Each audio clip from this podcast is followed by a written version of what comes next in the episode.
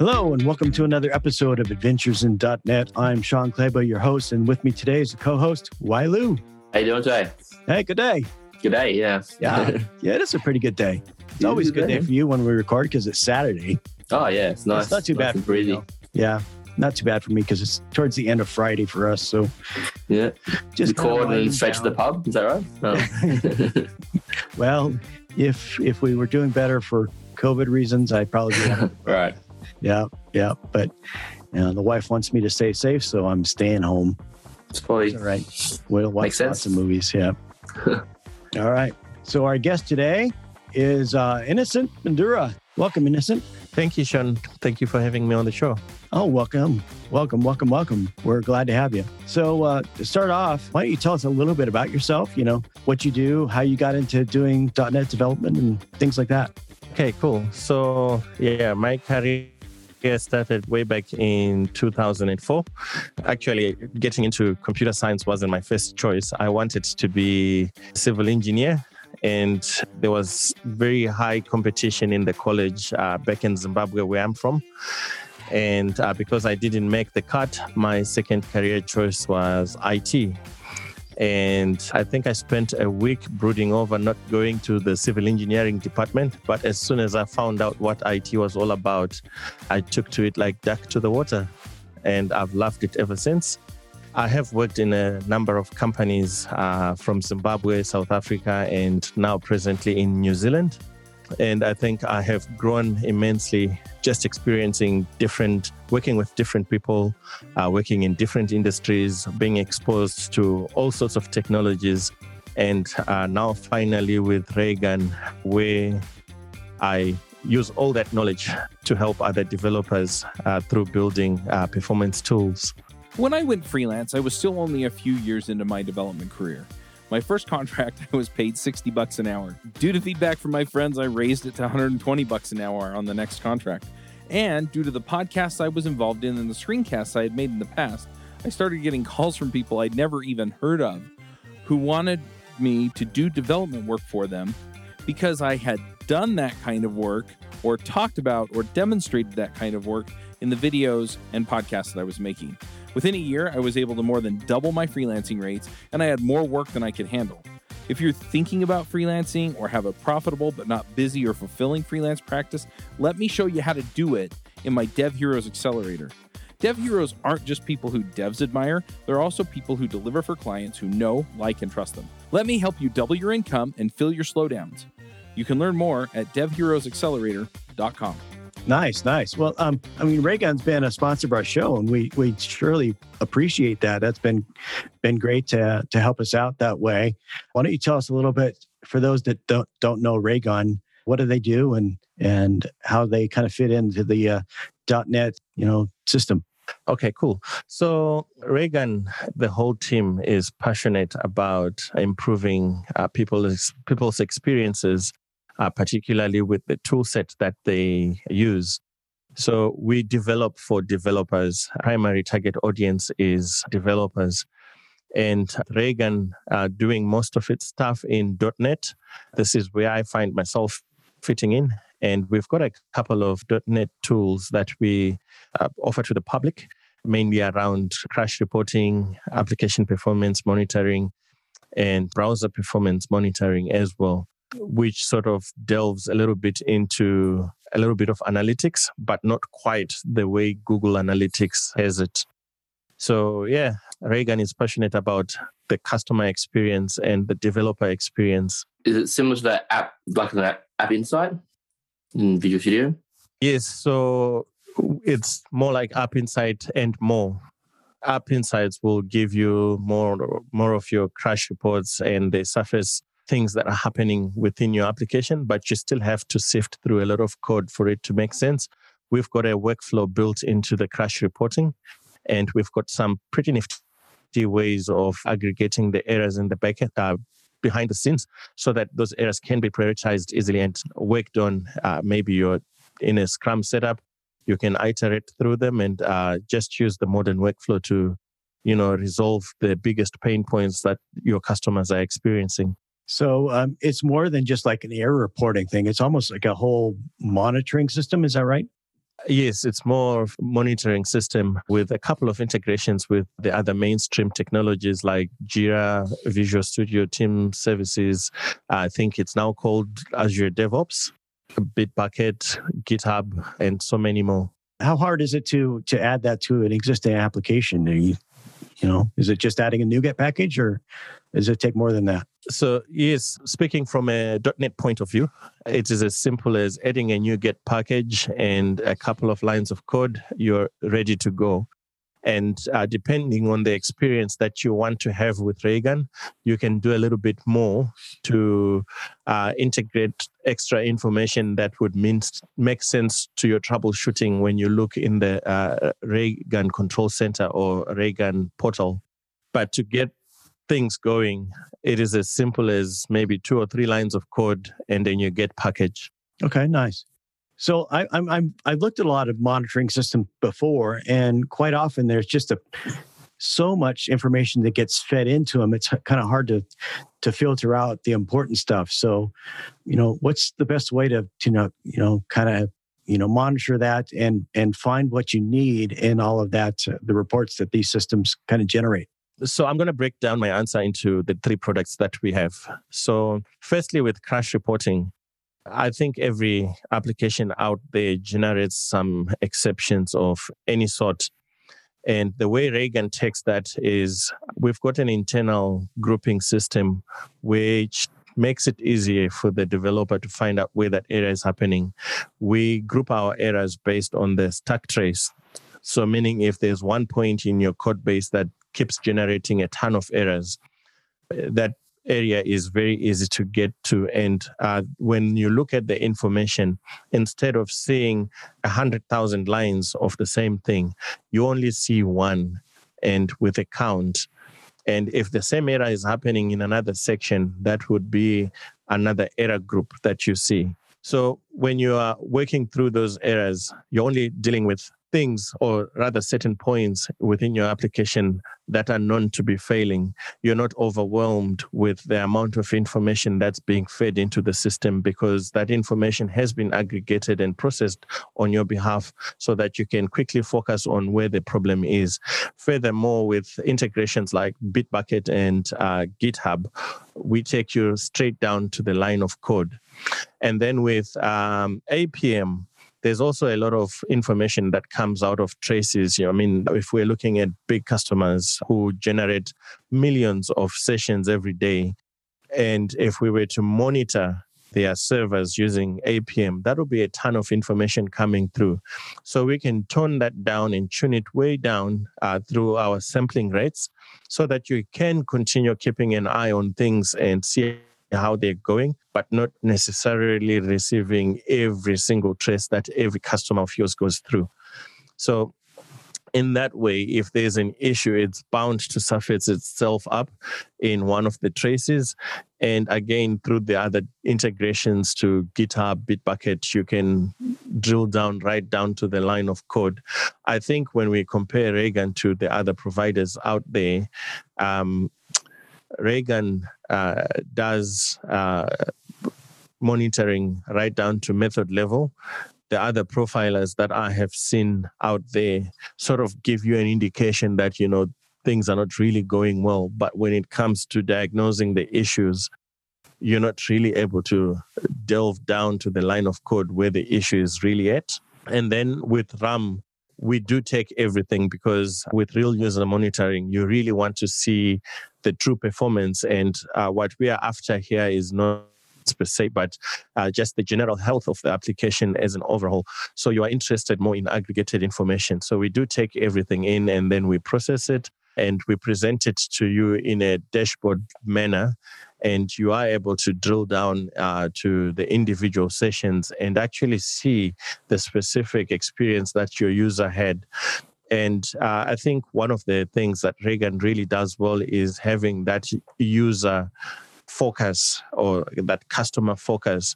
So if you are experiencing an issue with uh, either crash reports or slow load times in your website, we can tie that down to a user and you can actually drill into the session and see the number of exceptions that that user has experienced and uh, also see their location, um, their version of operating system, the browser, and so forth. There's a wealth of information that enables the developer to diagnose the issues correctly and have them fixed once and for all. So you use the acronym APM. What was APM? Application Performance Monitoring. Okay. It sounds sounds like this is actually quite a comprehensive piece of software. Um, so is it just for .NET or does it work for all other languages? So we are currently expanding to other languages. Just recently, a few months back, we launched crash reporting and APM for Ruby.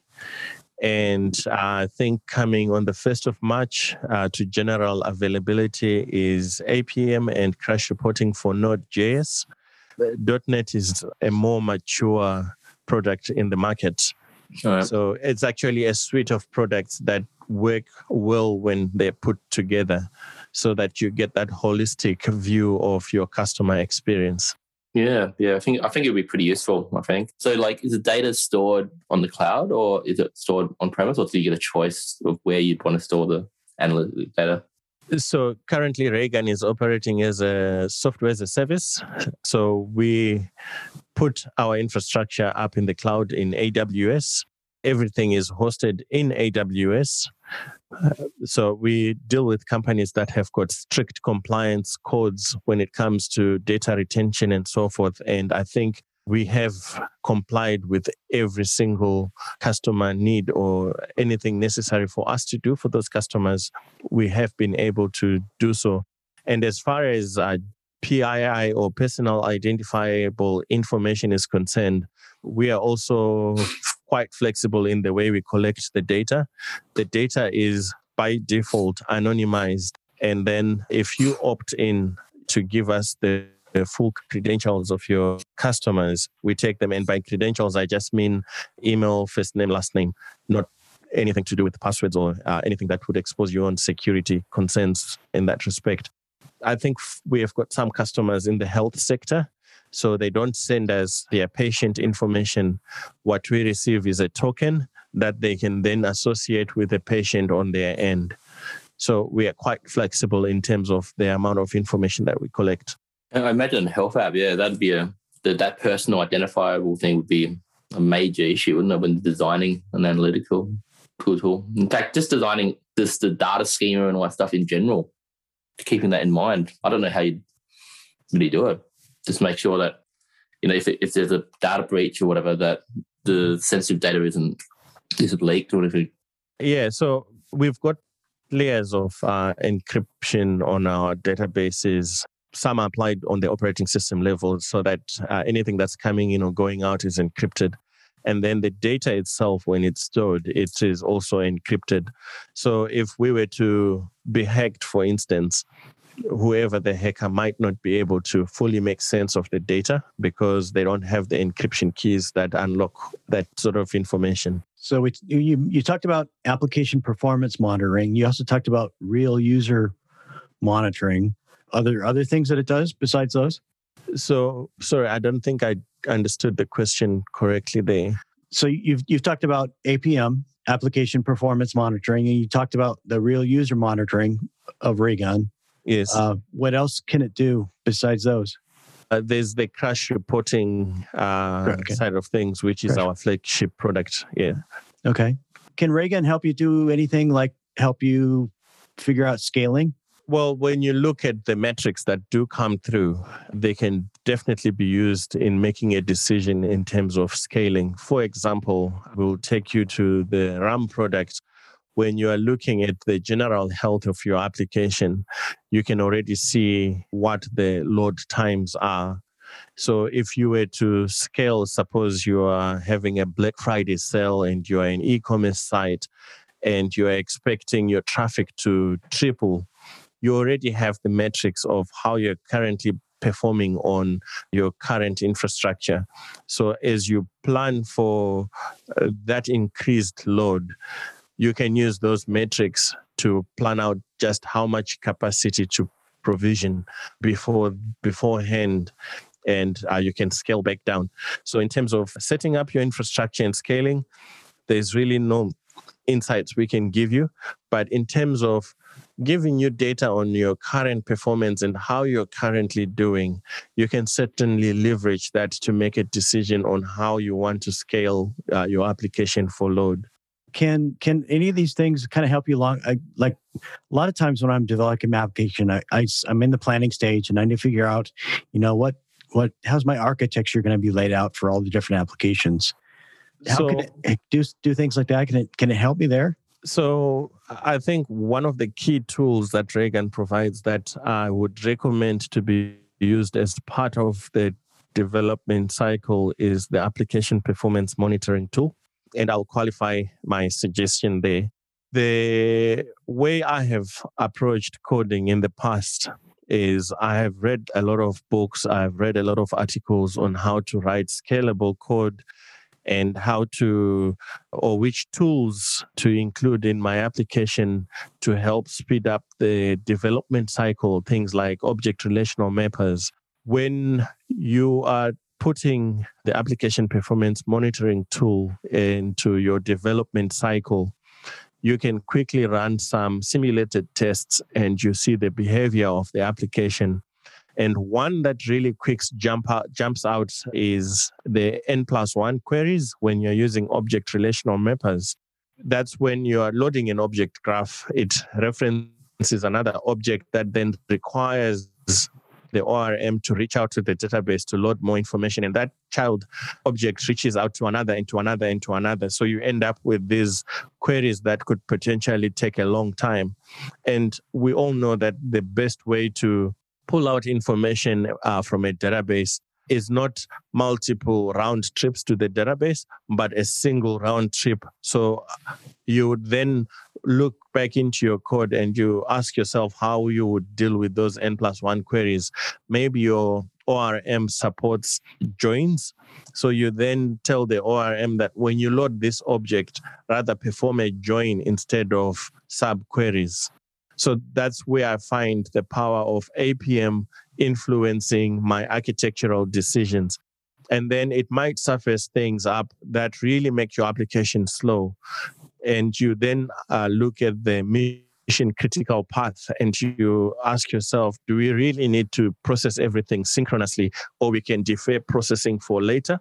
And in the past, since I joined Raygun, I have found myself needing to, you know, accept incoming traffic from users and not process it right through, but just accept it and return a 202 code to them to say we have accepted the information. And then behind the scenes, I have got a number of workers that crunch through all that incoming traffic and then pumps it down the pipeline until it's information that can be presented to the customer.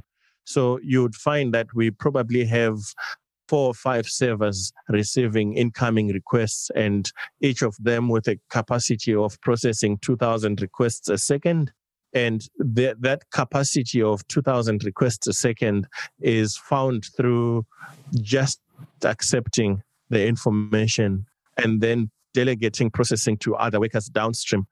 We found out earlier on that if we received a crash report, for instance, and we wanted to process it so that it's ready to be presented as information synchronously as it is coming through, we would lose a couple of seconds through waiting for all the processing to finish.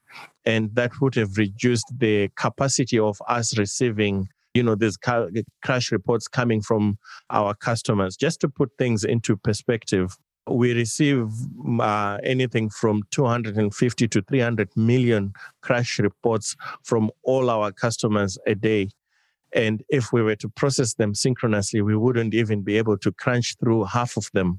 But through the architecture that was influenced by looking at apm and the data that was coming out of our own apm tool we quickly found that you know the synchronous way of processing things is not scalable.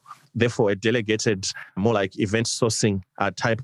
So also help me circle back into those development principles and see which one best fits the way we need to do things. What's mission critical? What's not mission critical? What can we defer for processing later? What can we process in the client side uh, when you load your application, when you view the information, not everything is kept in a information presentable format. Some of it is actually delegated to your browser to process so that when you uh, look at the information it now makes sense. So without apm those kind of decisions uh, we wouldn't have been able to make them. It would have been a painful process to go through the cycle of outages and bad customer experience for us to come to those decisions. But through utilizing the APM tool, you can quickly see how your application is behaving. And because you're still in the development phase, you can make the hard call to say, we need to change this so that it's more scalable, it's more performant. Hey, folks, if you love this podcast and would like to support the show, or if you wish you could listen without the sponsorship messages, then you're in luck. We're setting up new premium podcast feeds where you can get all of the episodes released after Christmas 2020 without the ads. Signing up will help us pay for editing and production, and you can go sign up at devchat.tv slash premium. I think just in general, having more data, I guess, allows you to make decisions about like architecture decisions because you can see, you have more visibility about what's going on. Yeah. Does Raygun, eh, eh, like, I'm thinking, like, one thing would be really good and cool is if Raygun did some metrics across all customers to find like common problems that people have and you know try to help out and identify those kind of common problems that people run into before they actually experience it or maybe even being able to report back to you know a company that their product is being used by all of our all these customers that are reporting to Raygun and we're seeing the same issue across all these different customers you might want to look into like maybe microsoft had a bad library or something like that. And you could you since you've got all that data you could uh, identify that and you know help you know get rid of bugs and things like that. Yeah so that sounds uh, like a an interesting path. I once had our research and development department talk about uh, applying artificial intelligence across all the data sets that we have and uh, quite possibly that would have been one of the outcomes. And I think one of the things that they were alluding to was an integration with Stack Overflow, such that if we see that there's this, a common problem, we can now include the Stack Overflow link as part of the resolution workflow that you go through. So instead of the developer searching for a crash report on in, in Google, uh, we already have done uh, the lookup at Stack Overflow for possible solutions to those kind of things. So yes, it does sound very interesting, and I have heard our research and development department talk about uh, developing uh, towards that direction. I haven't kept tabs on them and found out uh, how far they got with that project, but it certainly does sound interesting. I, interesting path to take. I would personally love that such a feature. I reckon. Like, uh, in fact, it'd be better if you guys can even suggest the fix and even have the code there to, to fix it for you. So. Yeah, but yeah, if it's if it's common in, in a third party library, something like that, then you know mm. you could you know provide you know some da- some metrics back to that company that hey, this is a this is a bug that we found that's that everybody's experiencing. You know, you might want to fix it.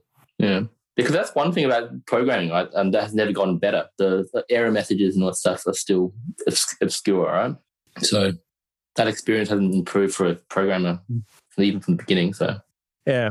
Um, I often laugh when I talk to other developers because you're not looking at their work. You know, everybody wants to come across as an elite developer, and the only thing that exposes them, or rather that helps them improve, is by actually being open with the kind of work that they're doing. And I think Raygun could play a role in terms of improving software in that regard. We receive a lot of uh, information from our customers and it wouldn't cause us any pain to look at common third party libraries that people rely on and you know point out some pain points that everybody is experiencing and better off even suggest fixes for them. What i want to know is you know how these tools can kind of help you identify you know the common problems that that people run into you know and and you know fix that so people are have better knowledge and become a better developer and maybe even get some some recognition. All right. I think that is now speaking into uh, curating some information and some techniques of overcoming those problems based on the work that I have done previously for Raygun in the APM space, I was tasked with working with the Postgres database and processing large quantities of data. And quite early on in the development process, I found that you know using an object relational mapper isn't going to work, uh, mainly because when you reference an object in an ORM, it loads even the unnecessary bits and that just creates an overload on uh, the memory requirements of the server that you're using. So, if I were to curate information from Raygun that would be beneficial to developers, I would start looking at the common trends in uh, APM traces that come through and some of the issues that we automatically identify and uh, try and categorize them and uh, you know maybe do one or two blog posts on how to work around some of those issues but at this point unfortunately that's not something that Raygun is currently looking at but I do see the value in terms of educating developers out there before they run into some of these pitfalls.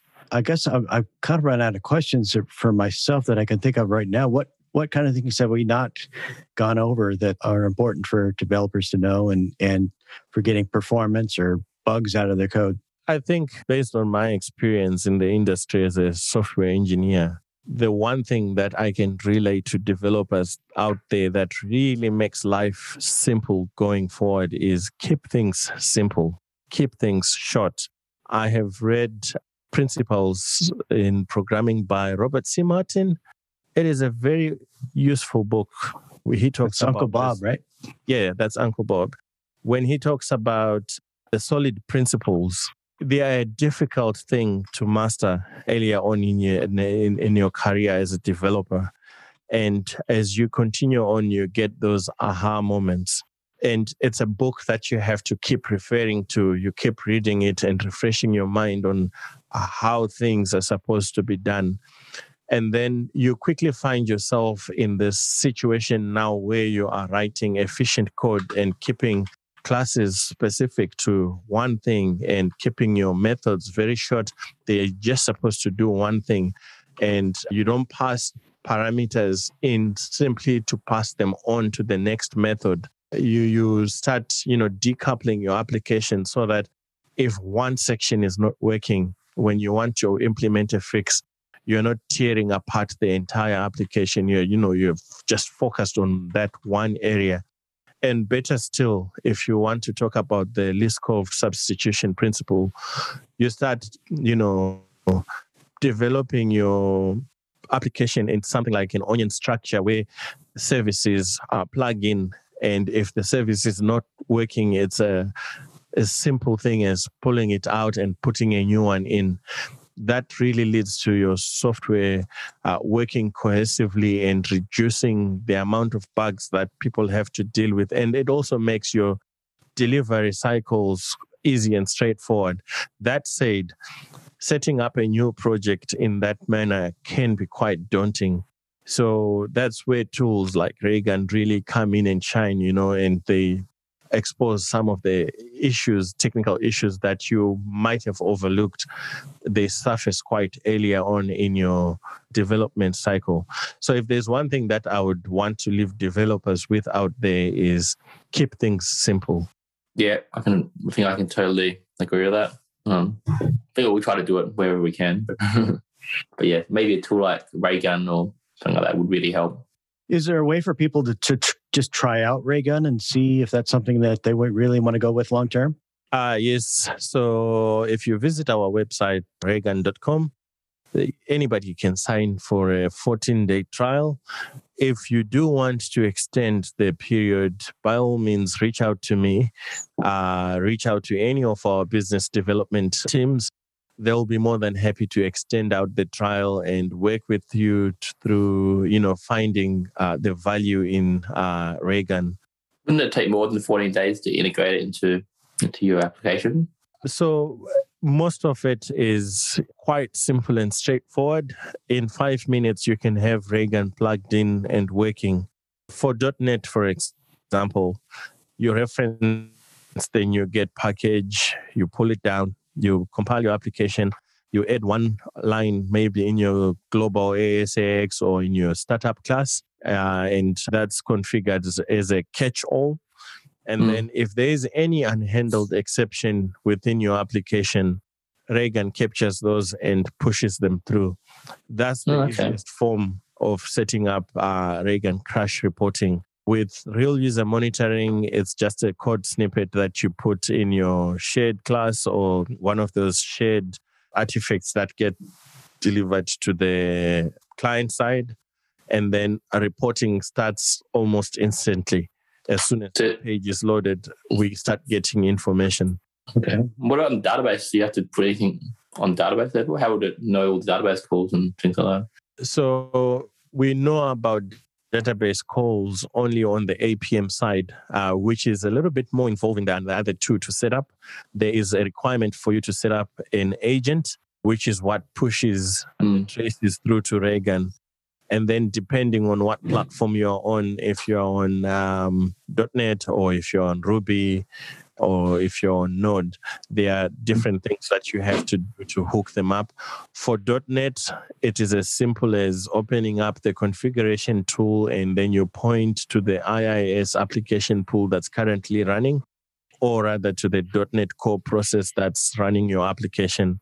And we automatically start receiving traces for your application things sort of work in a magic way there. There's a server variable that we set that tells the runtime that we are going to be profiling this application and then the, the right time runtime hooks into the Raygun profiling uh, library that then pumps the information out through a UDP port. For Ruby and Node, it is as simple as including the gem file in your Ruby and pulling in the npm package for Node and requiring just the Raygun HTTP in your code.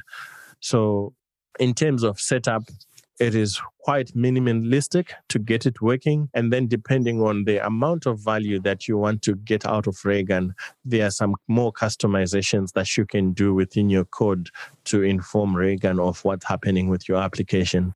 Yeah, cool.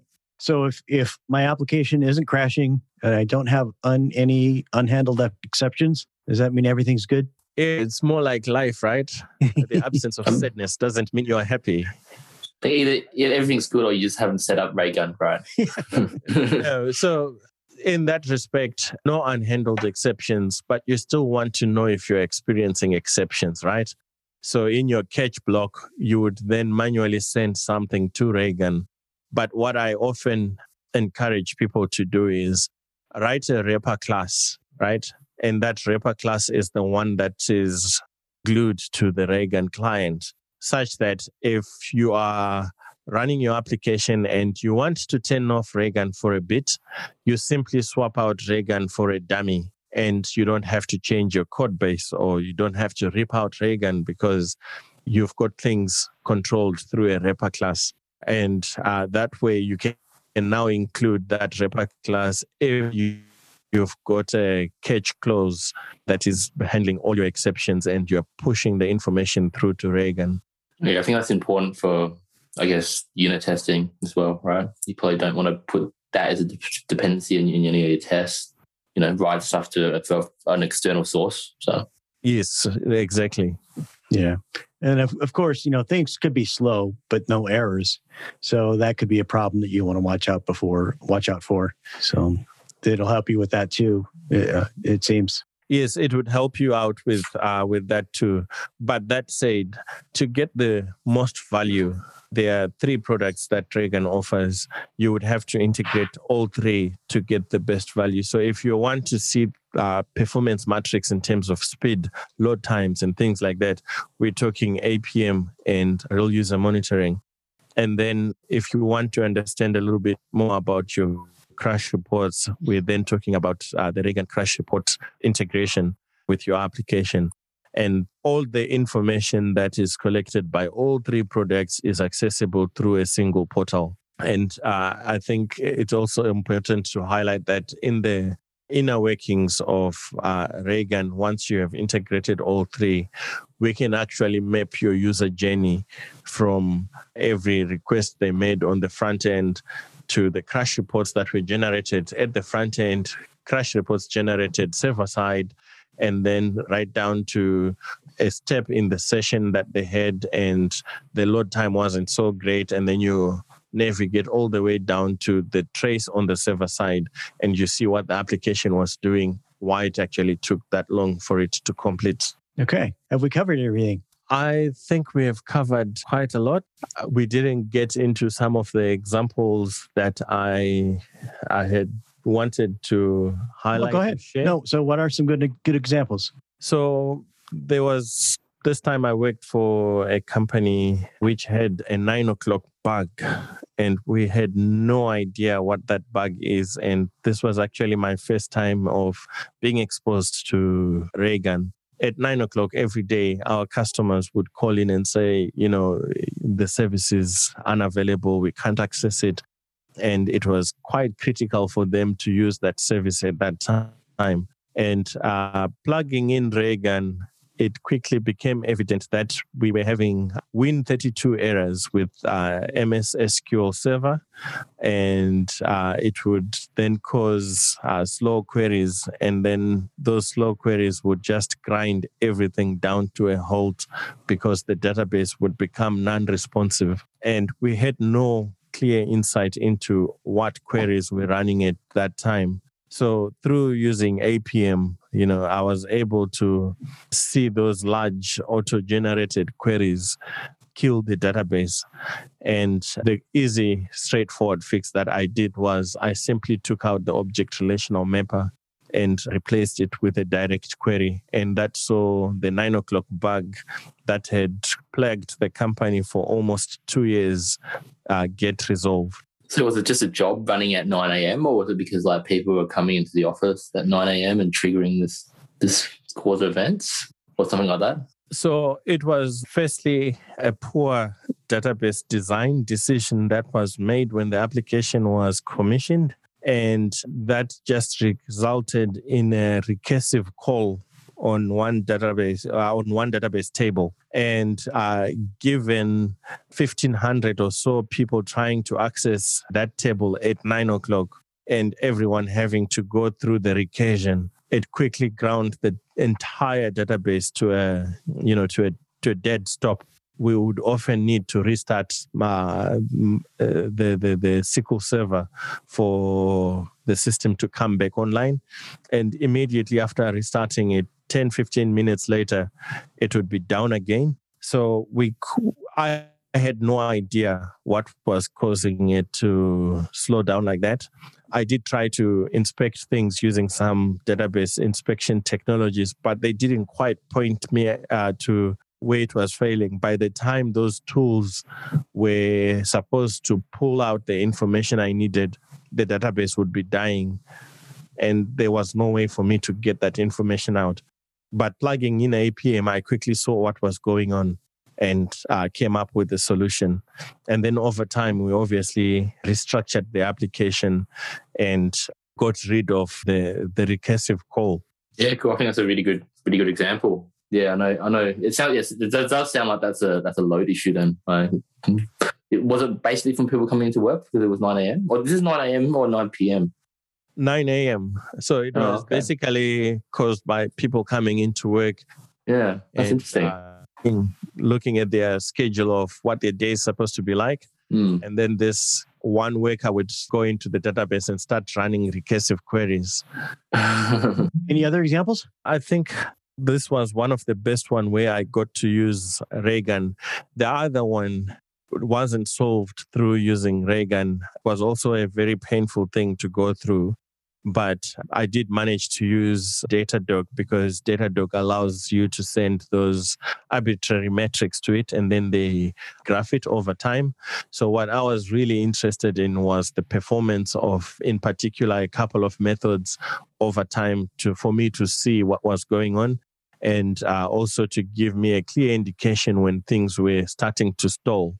So I would see the graph start trending down instead of staying staying up and steady. So it just helped me look at when things were going wrong, I would see the graph would start dropping. And it was a clear indication that, you know, I need to go back into my code and do something. And that's not something that Raygun could have helped me with. So I think the importance of highlighting this example is although Raygun does a lot in terms of surfacing issues, it is not a silver bullet that is going to solve all your problems. It will get you there to some extent, but when used in conjunction with other tools, uh, you will find better value in terms of finding quick resolutions for your problems and then keeping an eye on other things that Raygun doesn't necessarily monitor. Okay, cool. Cool. If there's nothing else, any questions, I think we should move on to picks. What do you think? Yeah, let's do it. All right. Hey, folks, I don't know if you've noticed, but I've been working a lot on figuring out how to help people become the most valuable developers on their teams or becoming the top 5% of developers in the field. If you're looking to level up, figure out how to contribute more, get the career you want, get the career that you want that will support the lifestyle you want, then you should check out the Most Valuable Dev Summit. I've invited some of my friends across the community, people that you've heard of, people that have worked on systems that you use on a daily basis, people who have invented new ways of doing things over the years in programming, and I've asked them one question, and that question is how do you become a top 5% developer? How do you become one in 20 of the best developers out there? And so we're going to go ahead and have that conversation with them in interviews on the Most Valuable Dev Summit. And you can find that at summit.mostvaluable.dev. So, um, my pick this week is actually going to be OBS Studio. You know, why's and, and the, why uh, Caleb's been using his little you know, YouTube channel for doing, you know, recordings and things like that. And I think he's using OBS Studio for it as well. And then uh, also last week I was asked to be a presenter at a local user group. So I did a talk on on Angular and then and using .NET for the backend and things like that. So I've hooked up OBS Studio with my camera and a little green screen behind me so that I could, you know, be have my little head over in the corner while seeing uh, seeing my code window, you know, in the project. in the in OBS Studio made that uh, real easy for me to set up and, get that going. And it was free, so it, was great to have that kind of flexibility in my my recording and my my presentation. So if you're trying to do recordings of live uh, streaming and things like that, look into OBS Studio for that. Yeah, that seems to be that seems to be what everyone like from the research I've done, like most YouTubers are just using, which is awesome because it's free and it seems to be the, the product that everyone uses. So yeah, yeah, people. It's a little bit free. of a learning curve, but um. There's a lot of configuration things like that. I did, you know, have to read a few uh, kind of setup instructions, and and like one of the guys at my company had already kind of set it up his uh, for his recording, so he was able to put together a little blog post, and and I just followed that to to get things set up so that it was being it was sharing the right video mm. where it was you know it's combining your camera with what's getting recorded off your desktop so it's got to you combine those two and then you have to set up a chroma key for for a green screen so if you're using a green screen behind you you have to set that up as a chroma mm. key or there's actually ways to set up a, use a virtual green screen. So somehow gets a green screen behind you with oh, okay. video plus the desktop to get going along those. So you don't actually have to have a real green screen. It just makes it easier if you do have a real green screen behind yourself. Mm.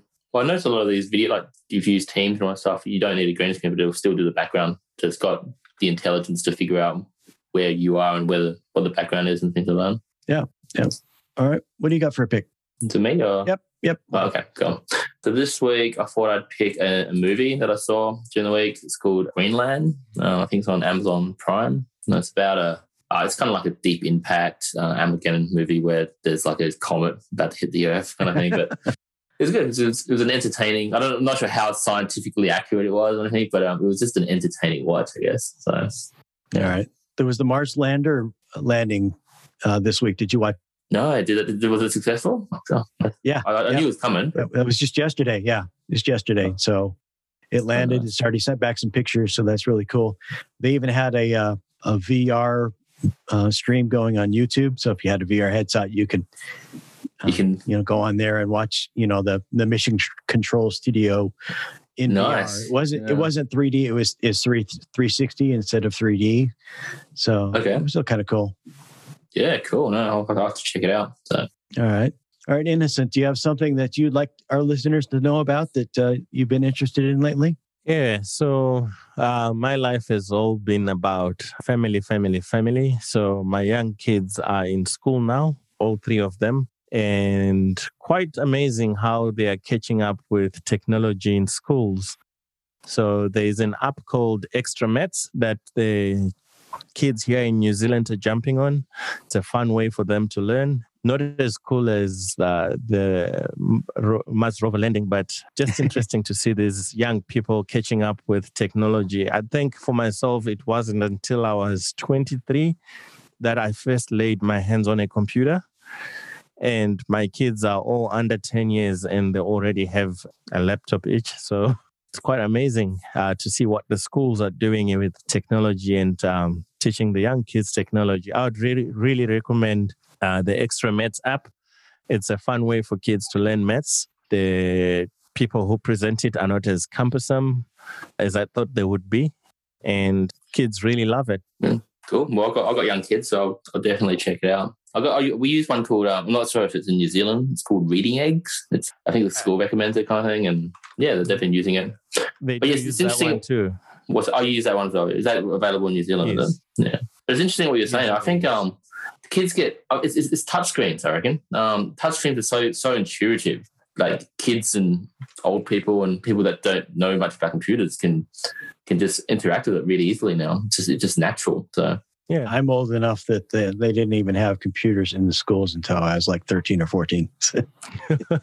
yeah, same actually. All right, cool. Thanks, Innocent. Thanks for coming on the show and and let us get, know about all the different things that, that Raygun can help people out with, and and also some real world uh, you know experience uh, with problems that, that that you see. Um, it was great to have you on the show. thanks, Yeah, Shawn. thank you. And thanks, Wai, for having me. No worries. All right, if people have questions, how how can they reach out? Should they? They can easily find me on innocent at raygun.com. That's innocent, not guilty at raygun.com. So, yeah, if you do find my name funny, please ping me. You might get a day or two extra of uh, Raygun trial.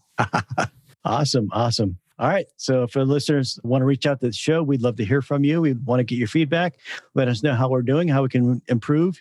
You can reach me at at .NET Superhero on Twitter. Thanks, everybody. And we'll catch you on the next episode of Adventures in .NET. Bandwidth for this segment is provided by CacheFly, the world's fastest CDN. Deliver your content fast with CacheFly. Visit C A C H E F L Y dot com to learn more.